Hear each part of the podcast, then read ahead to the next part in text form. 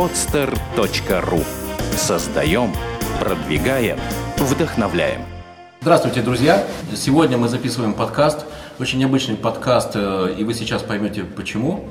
Я Владимир Маринович, и у меня в гостях э, Дарья. Дарья с э, а, знаете что, я сейчас попрошу Дарью представиться, потому что она не просто собственник, она не просто человек, который руководит развитием компании, но, что вообще невероятно, это человек, которому не чужды ни отношения со своей командой, ни технологии. Итак, подкаст «История успеха. Бизнес-школы вверх». Я Владимир Маринович. Дарья, представься. Э, меня зовут Дарья Антоненко. Я, э, наверное, директор по экспорту. Наверное, так называется моя должность компании «Айсберг». Э, компания занимается производством холодильного оборудования для супермаркета, принадлежит моему отцу. Вот, мы с ним вместе работаем, развиваемся, растем, дружим. Угу, здорово. Еще откуда вы? Украина, Одесса. Ну, здорово, здравствуйте. Добро пожаловать в Петербург. Здравствуйте. Как вам, кстати, Петербург? Прекрасный город. А чем он вам нравится? Чем он отличный? Он э, спокойный, он э, дает возможность иметь свой, как это называют, personal space, личное пространство. Да, да.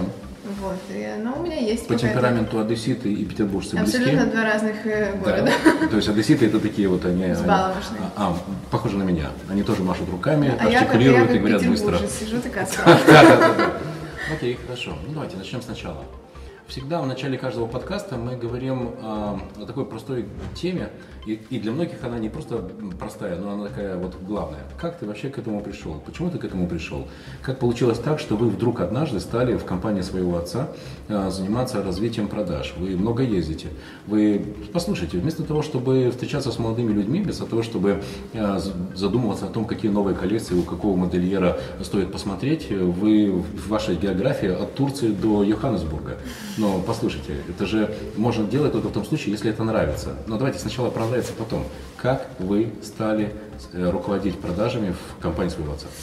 Эм, Я закончила институт и приехала жить в Киев с надеждой, что я буду менять свою страну к лучшему, что я изменю в ней все, что вот у нас я закончила факультет финансовой экономики в Великобритании.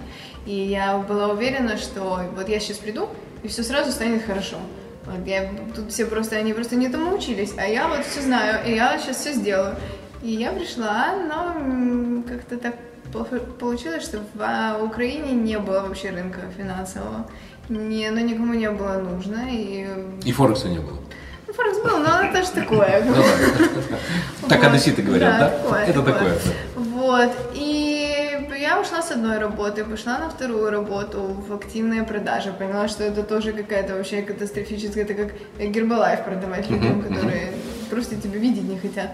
А после этого я пошла в какой-то зерновой фонд, продавать зерно где-то там, и тоже оттуда ушла. И в один прекрасный момент я поняла, что работать на наемной работе, в которой то, что я могу сделать, оно не нужно, оно не нужно.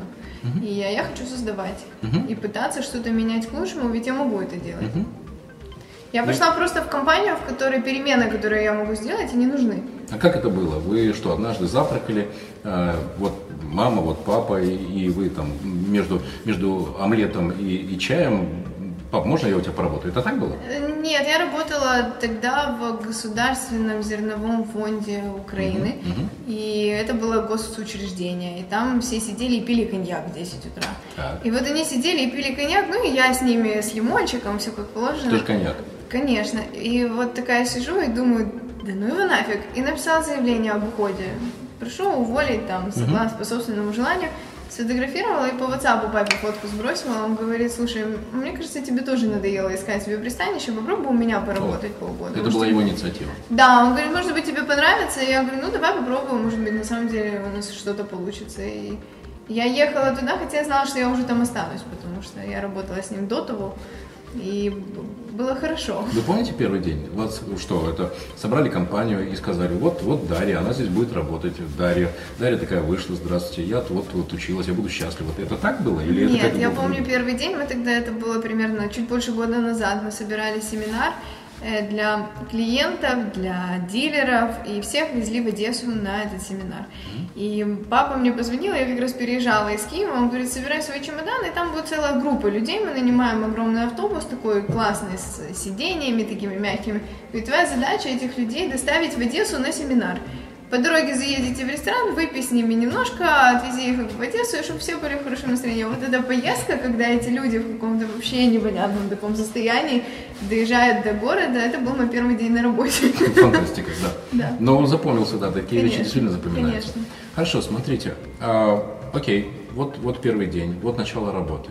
Вы уже год в компании отца. И мы перед этим разговаривали о том, как сейчас все идет. Вы сказали, что вы за этот год уже многих, эм, ну, в большой степени команду перетрясли, да, вы кого-то с кем-то расстались, кого-то пригласили. А, В общем, вы активно влияете. То есть вы не просто там доченька отца, которая сидит, что-то там такое делает, и все радуются, вот какая хорошая думать, да. девочка. А? Так могут некоторые думать. Да, да, да. Но вы, видимо, их очень быстро разочаровали, да? Да, конечно. Вы стали активно влиять. Конечно. Давайте так, маленькими шагами. На что вы в первую очередь обратили внимание? Чем вы занялись в первую очередь? Как вы начали влиять? На что? В первую очередь, по-моему, это была реконструкция сайта компании. Мгм.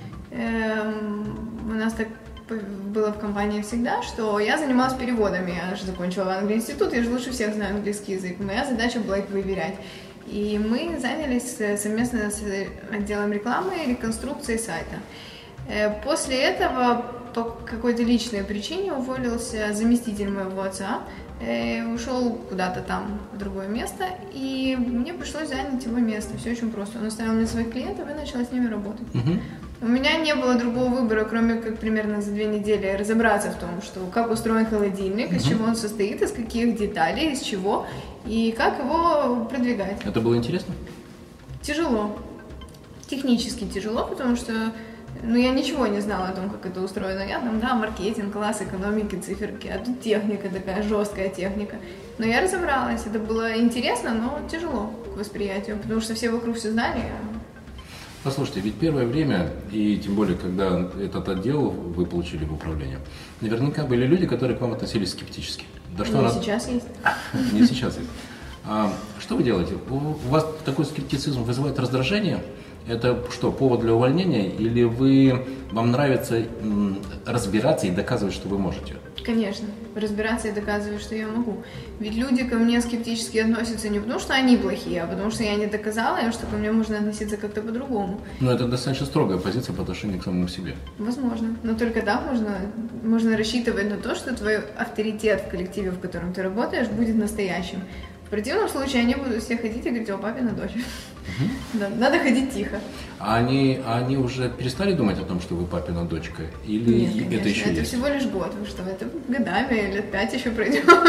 Однажды перестанут. А в каждой компании важны те, кто э, умеют достигать, и те, кто должны соблюдать процессы. А вот кто вам ближе, достигаторы или процессисты? Процессисты, я перед ними преклоняюсь, потому что я таким не являюсь человеком. Меня поражают абсолютно люди, которые каждый день ответственно умеют выполнять свою работу.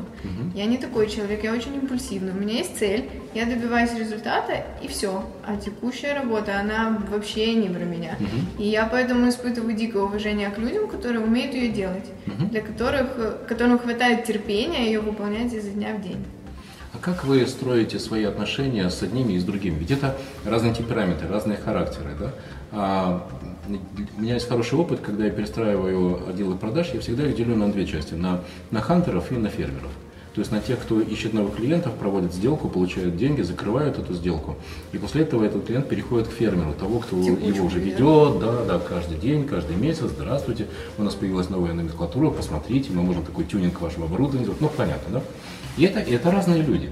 И вот я просто понял, что не нужно заставлять э, достигаторов заниматься процессными вещами, а от процессных людей э, ждать, что они будут э, достигать каких-то невообразимых высот продаж. И в этот момент все стало очень гармонично. Как вы определяете, что для человека гармонично? Как вы для него находите мотивацию? Какие слова вы для него находите, что он должен заниматься этим, а не тем? Да, они как-то сами определяются. Если человек хорош в том, что он делает, он сам это чувствует. Э, Например, если я заставлю абсолютно рутинного человека пойти и заключить продажу, он просто не сможет этого сделать. Точно так же, как если мне скажут, пойди, сиди, переписывай таблицу в таблицу, ну не смогу. но не смогу. И вот они как-то, люди сами делят себя на эти категории, мне так кажется.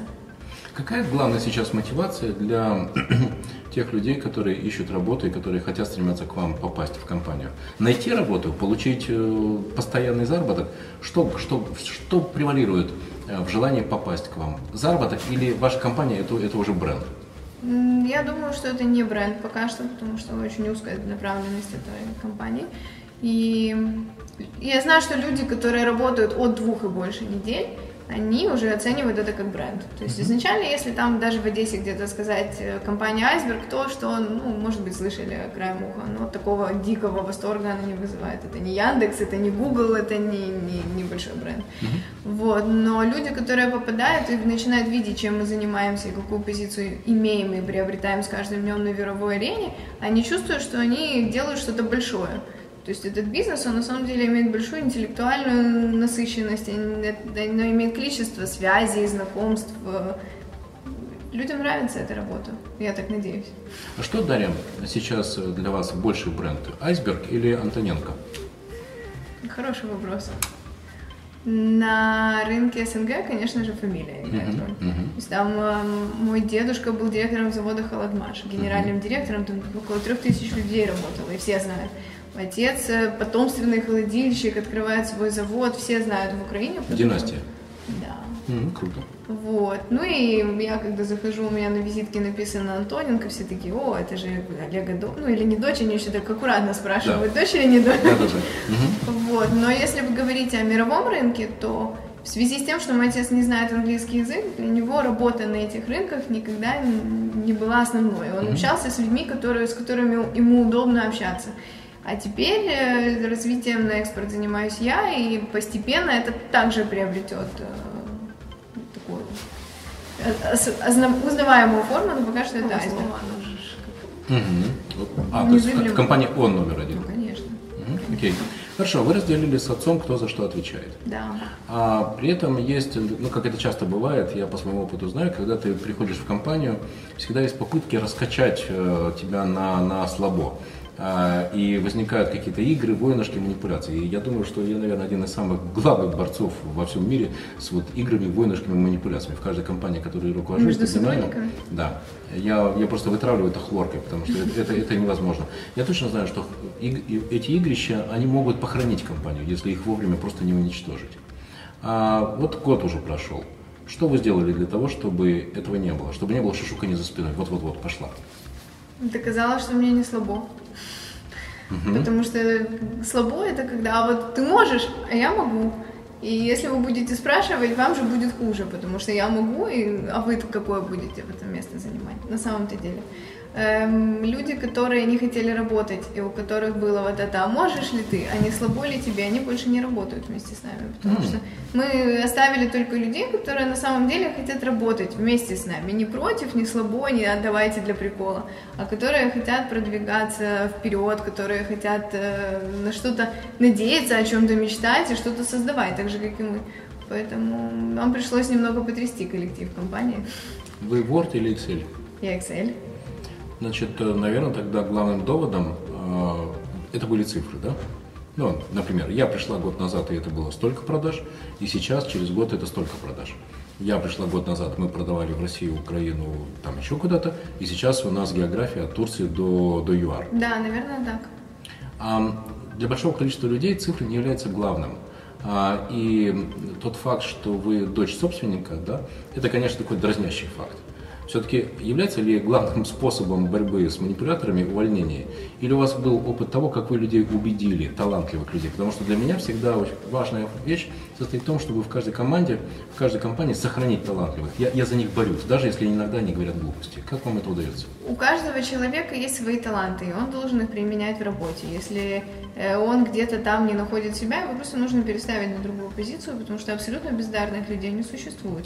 Кто-то усидчивый, кто-то темпераментный, а кто-то просто любит работать руками. И каждый должен занимать свою позицию. Я так искренне считаю. А какой еще вопрос вы задавали?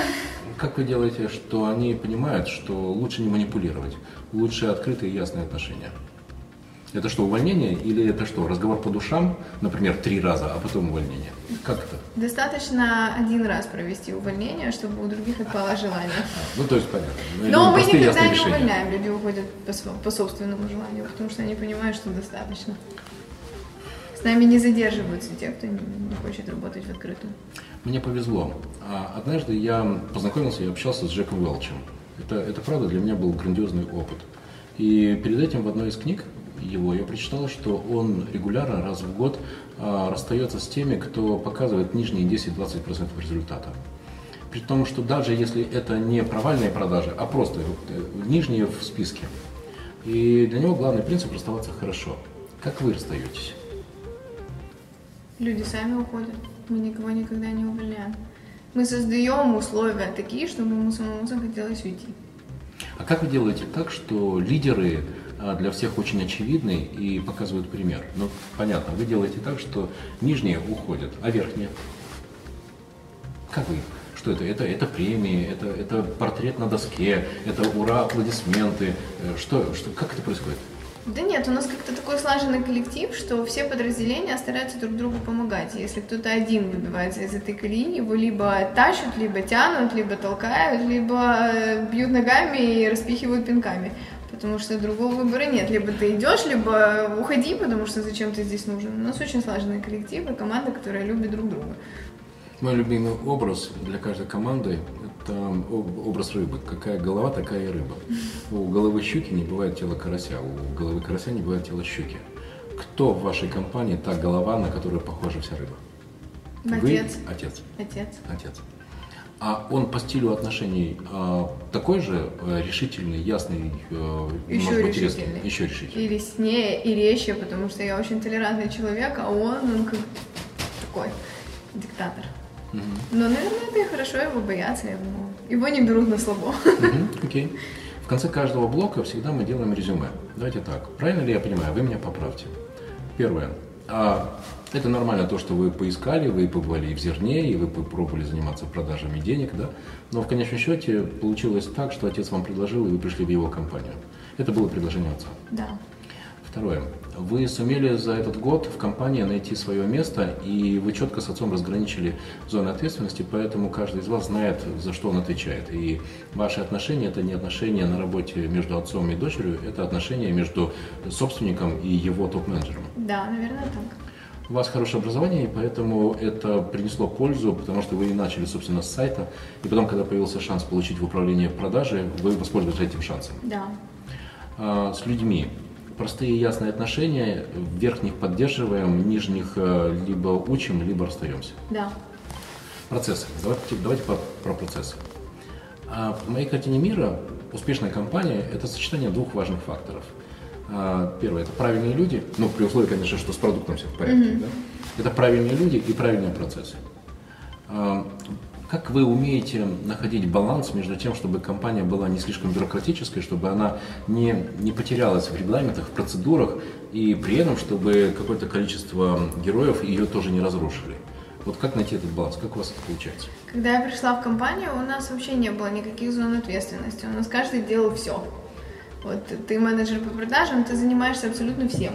От начала и до конца. Ты следишь, да, чтобы комплектно отгрузили, чтобы вовремя поставили, чтобы никто не задержал, чтобы заказали транспорт на тебе, висит все.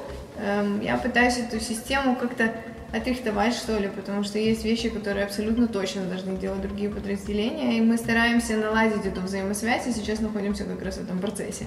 Поэтому я вам через полгода скажу, как, как мы этого добились, хорошо? Добро пожаловать. Интересно, вам вообще это близко? Это ваша история? Писать бизнес-процессы, автоматизировать бизнес-процессы? Я этим занимаюсь. А Вы используете какую-то ERP-систему? Или это пока что культура, которая Карандаш, просто... Кар- ручка и долгие совещания с объяснением, кто что должен делать. Примерно так. Никаких Стоп. сложных систем, Тупой карандаш лучше острой памяти. конечно. Контроль. А, как контролируем? А, Это, это, это что? Это вот мы ходим и... А а ты вот это сделал, а ты вот это сделал, а ты вот то сделал, а дай мне план из 57 шагов, и за каждый отчитайся. У нас с отцом очень развита интуиция у обоих. Он будет идти и скажет, ты, покажи мне это. А он такой, «А, типа, откуда вы узнали? И вот именно вот это. И вот у меня также. Я пальцем в небо ткну, тьфу тьфу тьфу слава богу, Господь наградил этим чувством. Оно очень развито каким-то непонятным образом. Я, и он, и я, и мы точно знаем, где кто допустил ошибку, и откуда-то свыше оно приходит. Я не, не знаю, вы просили о великом не говорить, но оно есть. В течение детства. Знаете, я обычно до 12 до часу, когда работаю с письмами или провожу какие-то совещания, после этого я прохожу по компании и люблю задавать своим сотрудникам простые вопросы. Как дела? Как погода? И вы знаете что? По ответу я могу понять, мне надо туда идти. Мне надо с ним посидеть чаю попить и поговорить подробнее, как у него дела. Или, или в порядке. Но это уже, конечно, после того, когда ты уже понимаешь э, по каким-то малейшим движениям, потому как он смотрит. А у нас не так. У нас сегодня даже буквально мы отправляли коммерческое предложение, и моя помощница, она замечательная, толковая девочка, я полностью доверяю, э, отправила мне на проверку, а я ей такая сразу, еще не открыв файл, говорю, а ты вот это посчитала? А она такая, сейчас перечитаю. То есть это как-то оно даже не поговорив, не посмотрев в глаза, оно интуитивно на самом Опыт деле. цен ошибок трудных, да? Знаю. А, я, я, я думаю, что если бы меня спросили, на кого я похож, я, наверное, похож на ежика, потому что у меня вся спина в граблях. И, и я уже наделал столько ошибок, набил столько синяков, что мне это позволяет э, видеть те точки контроля, где я хотел бы быть уверен, что ничего не разорвалось. Знаете, Дарья, какая интересная штука. А, а, лет 10 назад один слесарь в автомастерской мне сказал, что 75-80% э, поломок автомобилей – это не что-то глобальное. Двигатель стукнул или колеса отвалились. Проводки разошлись, жидкость не залили или, или что-то, что-то, что-то не сделали. Вот какую-то мелочь какую-то, и все, и машина не едет. И вот э, я обратил внимание на то, что у меня сейчас 70% времени уходит на то, чтобы связывать людей в цепочке взаимодействия, чтобы они между собой общались, чтобы они не забывали друг другу послать, передать, сказать, взаимодействовать. Как вы с этим боретесь? Потому что, к сожалению, э, это, это какой-то национальный вид спорта, не взаимодействовать. Как вы с этим боретесь? У меня такая же проблема, но у нас open space, я их стыкую между собой. Мгм. Просто стыкую. Идем, беру за руку, говорю, идем, вот спроси, что ты хотела спросить. Мгм. Спросила, все, теперь поняла, иди ты у того спроси. Спросила, все, хорошо. Мгм. вот, вот так, Это работает? конечно. Потому что потом они понимают, что они могут это и без меня спросить, зачем меня отвлекать от того, что я делаю. И ходят и спрашивают, когда им надо. А Для меня в каждой компании важно, чтобы вокруг меня были 5-7 а, тех а, вот, вот первых топов, да, а, которым уж, по крайней мере, мне не придется объяснять простые вещи, ну, очевидные вещи. Они сами до этого дойдут. Какие ваши отношения с топами? Ведь топы – это очень часто талантливые люди, которые требуют индивидуального подхода. Вы умеете строить с ними отношения? Вы вообще про отношения? Мы уважительно относимся друг к другу и прислушиваемся друг к другу. И всегда с топами честно друг с другом общаемся. Если, например, брать даже отдел продаж, эм, все не, не гениальные, мы все обычные люди. Если у меня есть клиент, с которым я не могу работать, потому что мы с ним мы органически не подходим друг к другу, я иду и говорю, «Э, Саша, возьми, пожалуйста, его на себя, потому что я не могу. А, а ты сможешь. Он говорит, окей, а ты взамен забирай вот этого, потому что он меня бесит просто. Я говорю, хорошо, мы договорились. Если мне нужно там какой-то заказ раньше произвести, я прихожу к начальнику производства и говорю, пожалуйста, мне очень нужно, на самом деле, я не смогу договориться с клиентом, что мы сорвем ему сроки, давайте я вот с этим договорюсь. То есть мы это путем диалога все вопросы решаем друг с другом. Сколько раз в год за этот год вы кричали? На работе Да. один. А это, это был какой-то вопиющий случай или это было плохое настроение? У меня срывался контракт с очень крупной компанией, потому что он, ну там были очень, короче, тяжелая ситуация, и начальник отдела снабжения э, не дожал свою помощницу, которая ушла домой до того, как дала мне очень нужную бумажку, и ну, мне было стыдно, мне было стыдно, я извинялась перед ним очень долго, потому что я никогда не кричу на работе, это признак слабости, Они вас поняли? конечно. А, на утро пришли, обнялись, все было нормально. Мгм, круто. Как вы делаете так, чтобы вся компания знала, какие задачи стоят перед компанией от собственников, от вас? Это что, там всех собрали и мелом начертили на доске, и все теперь знают, что мы должны в этом месяце произвести 670 единиц исходного оборудования? Последний раз, когда Как вы создаете единое информационное поле, цели и задачи? Последний раз, когда такое происходило, это было, когда в Украине началась очень сложная ситуация, и не было возможности поднимать заработные платы. Люди начали очень нервничать по поводу того, что э, ну как так, инфляция дикая, а зарплата не поднимается. И тогда мой отец взял тумбу такую деревянную, залез на нее, собрал всех на производстве, заставил всех офисных сотрудников собраться в ангаре и сказал им то, что куда мы идем, для чего мы это делаем, почему мы терпим, почему мы, сотрудники должны терпеть нас, почему это все происходит? И что будет дальше. И так он делает примерно раз в полгода, год, несколько, может, бывает чаще, бывает реже, в зависимости от необходимости. Если он видит, что люди меняются в команде, либо что они не понимают вообще, что происходит, он это делает. Это помогает. Круто. Ну, таким образом, вы не даете возможности не знать, перетолковывать, перевирать. Э, Конечно. Брехать. Все должны слышать одно и то же. Правда. А что вы делаете с теми, кто претендует на перехват власти? Ну, потому что а, в каждой компании всегда есть неформальные лидеры. А, я знаю, что когда компания находится в кризисе или когда компания перестраивается, это всегда очень болезненный момент.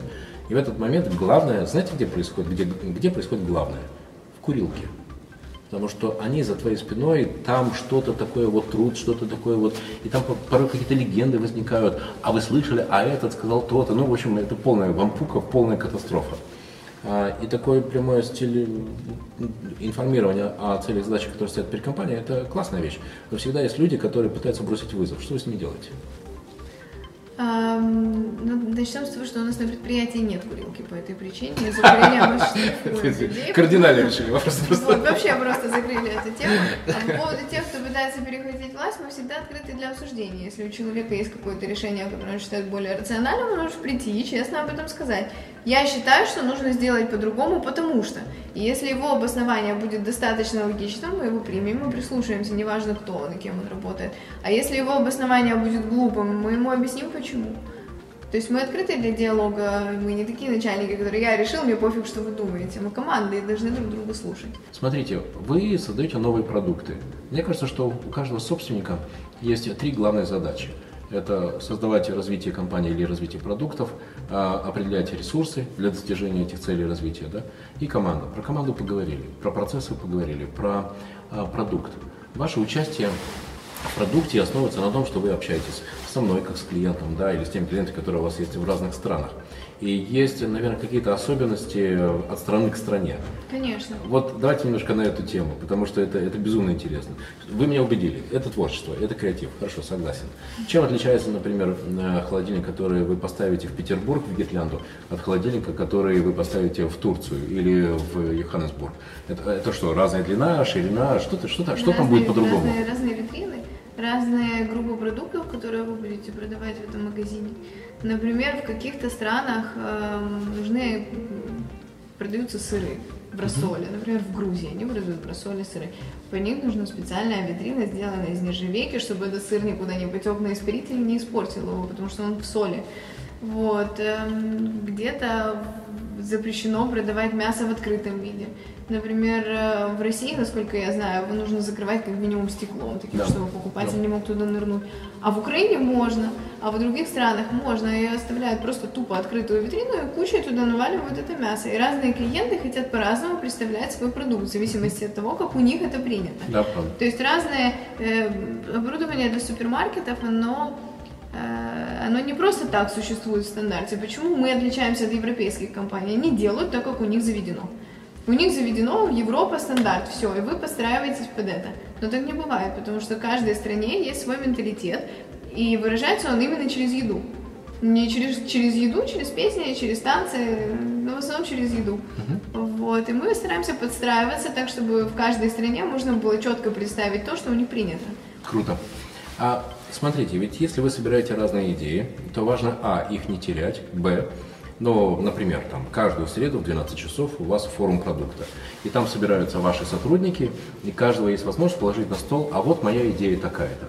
Это какая-то формализованная процедура по развитию продукта, или это ну, там, что-то спонтанное, и вы потом где-то это записываете, а потом когда-то вспоминаете? У нас развитием продукта занимается фактически 4 человека. Это мой отец, я и еще два продажника. Вы, которые... вы собираетесь, вы между собой так положили на стол пиццу, чашка чая и все, давай про развитие продукта. Это так происходит или это А мы сидим все идея? рядом, кроме отца, у которого свой кабинет, но мы там вот можем друг с другом как-то обсудить, пойдет, пойдет, пойдет, пойдет. И к нему. И такой, вот мы решили, что пойдет, давай делать. А он говорит, ну, не, ну такое, такое, как у нас в Одессе. Говорит, либо да, класс, давайте делать, давайте делать. Либо, если я считаю, что это настолько круто, что даже заходить к нему по этому поводу не надо, что он и так должен понять, как это круто. Например, вот я показывала фотографии пристенной витрины, в которых огромные такие туши сзади висят. Вот это была моя идея. Я не спрашивала, нужна она, не нужна. Я пошла и нарисовала. Правда, еще ни одной не продали, но, очень классно. Если нравится, значит продадите. Да. Мгм. Есть ли право на ошибку? Как вообще э, в компании и вообще вот, вот, что с ошибками? Вот если человек э, сделал ошибку, то, то что с ним? Что, с ним? Что, что происходит? Его что? Его увольняют или его гладят по головке? Никогда не увольняют за ошибки, никогда не гладят по головке, объясняют, в чем она заключается. И, ну, отец кричит иногда на людей, которые ошибаются, или спокойно реагирует. А я отношусь к ошибкам как э, к ступени вперед. Готовы? Вы творческий человек, и вам нравится, и вам нравится заниматься бизнесом отца. Но как у творческого человека, неужели у вас никогда не было мысли сделать какое-то свое дело а, при этом бизнесе, может быть, в совершенно другой какой-то области?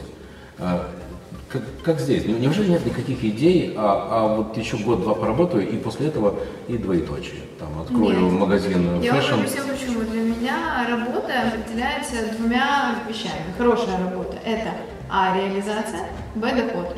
Э, В компании отца у меня есть оба, оба этих вот. Фактора, да, Фактора, да. У меня есть и доход, и реализация. Я чувствую себя счастливым человеком. И я э, полна идей, но идеи направлены на то, чтобы делать лучше то, что мы имеем. Я не из тех людей, которые будут искать, так, сегодня сделал лучше здесь, потом, потом побегу и, наверное, что-то вот свое. И это не трамплин для меня. Это для меня дело, которое продолжает моя семья уже, уже много лет. И я хотела бы остаться. Надеюсь, у меня получится сделать так, чтобы этот бизнес процветал в дальнейшем. Вы способны написать э, стих про холодильную горку? Да. Если, если бы, допустим, перед вами такая задача, ну, наверное, в декабре будет какой-то большой или маленький корпоратив, да? А, И прочитаете там это стихотворение. Пришлите, пожалуйста. Это будет очень классно и прикольно, если мы а, при, а, при размещении подкаста там разместим это стихотворение. Я потому что постараюсь его даже до завтрашнего утра вам отправить, потому что это было бы, это было бы на самом деле очень круто. Дарья, спасибо вам большое. вам спасибо. Уважаемые друзья, на мой взгляд, это, это очень интересный пример того, когда человек фанатично любит свое дело, любит своего отца и любит дело отца. И то, что Дарья Антоненко а, так увлеченно об этом рассказывала, но поверьте, там еще огромная осталась э, часть информации про то, как она буквально уже через неделю улетит в ЮАР на международную выставку. Дарья, спасибо вам большое. Вам спасибо. Спасибо за участие в подкасте «История успеха. Бизнес-школы вверх». Я пришлю вам обязательно. Послушайте, скажете свои впечатления. Спасибо Добро пожаловать в. Петербург. Спасибо, друзья. Сделано на podster.ru